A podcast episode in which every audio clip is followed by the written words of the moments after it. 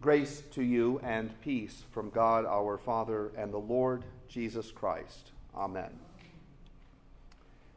Dear friends, there is a scene on Easter morning, according to John's Gospel, there is a scene on Easter morning when Peter and John are running toward the empty tomb. Mary Magdalene had reported that the tomb was empty. Peter and John are running to the tomb. John gets there first, but Peter goes inside first. And the story, which is named after John, named for John after all, tells us that Peter saw, but that John saw and believed.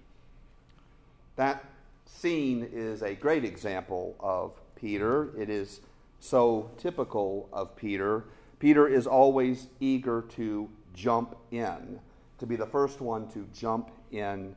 We heard him we heard 3 weeks ago about how he jumped overboard to walk on water with Jesus. Peter always jumps in, but he doesn't entirely understand what he has gotten himself into. Peter is rash. I will never deny you, he said 3 times at the Last Supper. But when things get tough, Peter tends to wimp out.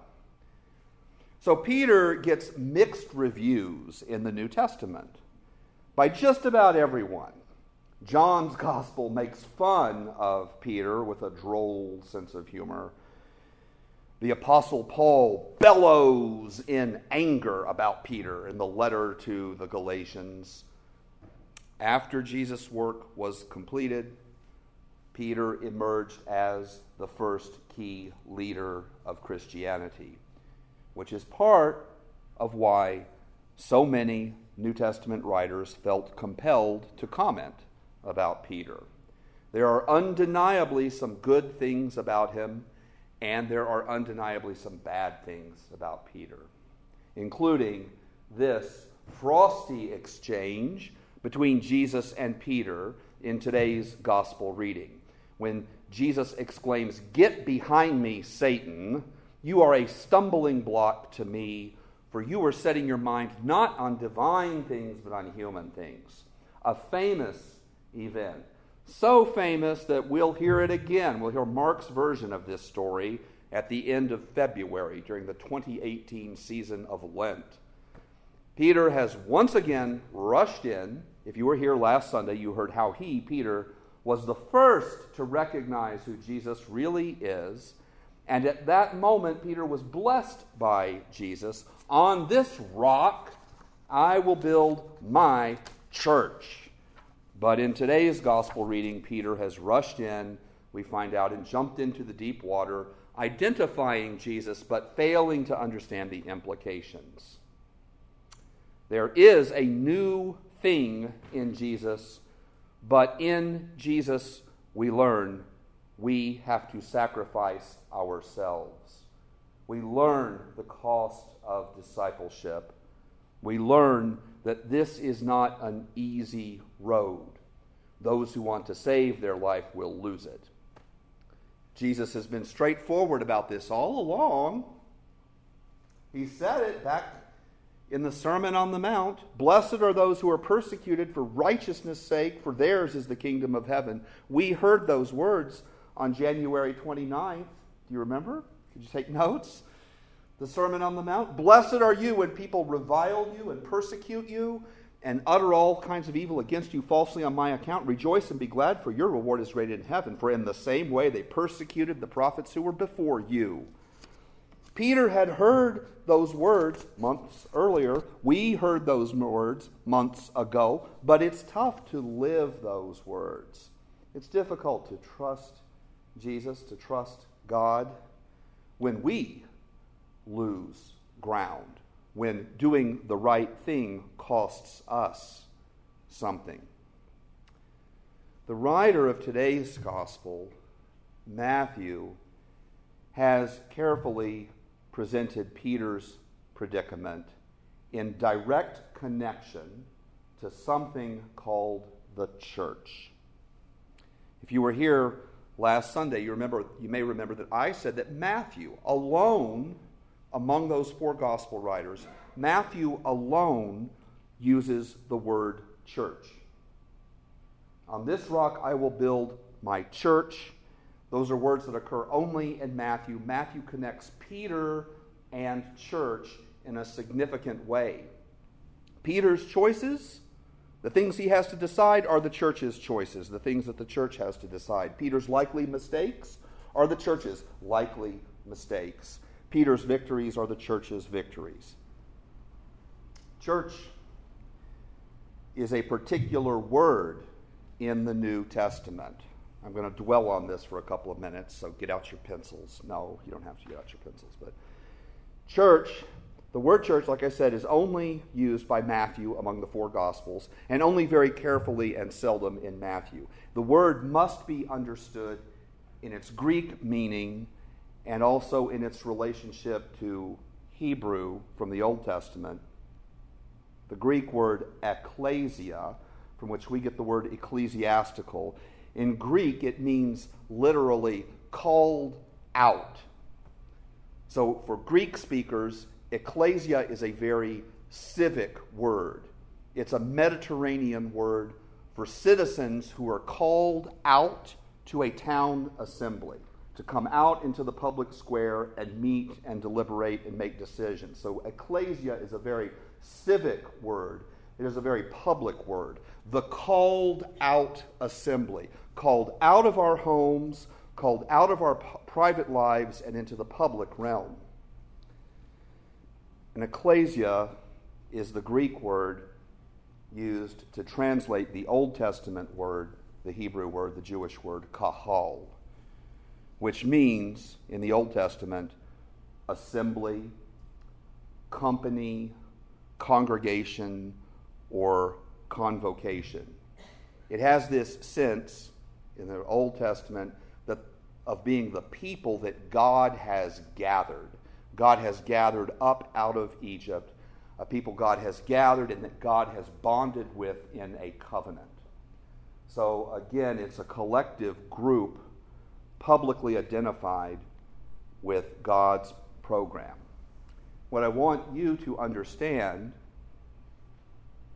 is that there are believers, there are communities, there are good people, there is spirituality, there is prayer, there is love. God's activity pervades and saturates the whole creation. So somebody is sitting next to their pool right now, praising God, and that's a good thing. But the church is the identified body, the identified agency of God. The church is the public expression of Christ and Christianity, which is a great responsibility and a great duty. So, for example, I'm a taxpayer and a voter and a citizen who obeys and upholds the law. I think most of you are too. But a police officer is the public expression of the law and the voters and the taxpayers. The uniformed police officer is the body and the agency of a society that lives by law. So the police officer in uniform must behave in a way that reflects that responsibility and that duty. Now, the New Testament has a lot of words to describe Christians. I'm going to give you some of them because there's a lot of ways that we are described. The hagion, which means the saints, the adelphos, which means the brothers and sisters, the koinonia, which means the fellowship, the communion, the plethos. the plethos, which means the multitude or the crowd or the mob. Particularly appropriate when I'm thinking about Lutherans. No, I'm just kidding. the mathetai, which means followers, what was in today's gospel. The followers, usually translated as disciples. And even Christians, that's a Greek word, Christians, which on some literal level means the anointed ones. So the Bible has a lot of words to describe the people in this room. But one of those words, ecclesia, church, means the designated agency, the uniformed body, the public expression. And like that uniformed police officer, with that role comes great responsibility and great duty. The church does things publicly and in the name of Jesus Christ. And that is serious business. That's different than the person who's sitting by the pool quietly praising God and having a glass of wine. Sounds good. Labor Day weekend. Let's do that after church. What I want you to see this morning is that this episode with Peter today is the second of four consecutive gospel readings from Matthew that pertain to being church. Because the church has authority, which a lot of people, including a lot of Christians, want to deny. And with that authority comes responsibility and duty and accountability. And you can't act like a jerk, Peter, when you have that kind of authority and responsibility. And in this four week sequence, the first Sunday, last Sunday, was the giving of authority. Doesn't get any stronger than that. But then we get the checks and balances that will assure responsibility in the use of that authority. Today, I gave you a little chart in your service folder. Today, Jesus reverses what he said to Peter last week because whenever Peter, and by extension the church, seeks worldly power, then it betrays the Son of the living God and becomes, Jesus' words, satanic. Matthew's gospel is the New Testament book most concerned with the abuse of religious authority.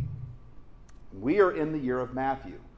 So, this is the year for us Christians to be thinking about what it means to be church and what it means to have authority and what it means to abuse authority. If you want to see the definitive critique of the abuse of religious authority, it is in Matthew. In chapter 23, it is Jesus speaking out against the Pharisees, but the Pharisees could just as easily be Christian church leaders, which is part of what Jesus is talking about. Pharisees. He's criticizing them viciously because they deserve it in Matthew chapter 23. I love Matthew 20. So I had to look to see why don't I ever get to preach on Matthew chapter 23? It turns out it falls on a day when we observe All Saints Sunday. So I have to do other stuff on that Sunday. But maybe this year I'll move it to an adjacent Sunday so I can give hellfire and brimstone to religious authority. But go read it if you can. It's absolutely brilliant. Matthew chapter 23. Jesus really giving it to him. When our presiding bishop, Elizabeth Eaton, when she became bishop of the Evangelical Lutheran Church in America, she asserted that it was time for us to focus on our identity because we do not have the resources and the time to be all things to all people. And she gave us four statements to reflect upon, to talk about with each other to talk about with her. Those four statements are We are church, we are Lutheran, we are church together, we are church for the sake of the world. Just the first one, we are church. For Bishop Eaton, that clarifies that we are not a business. We are not a charity like the United Way. We are not a political party. We are not a bridge club. We are not a country club. We are church.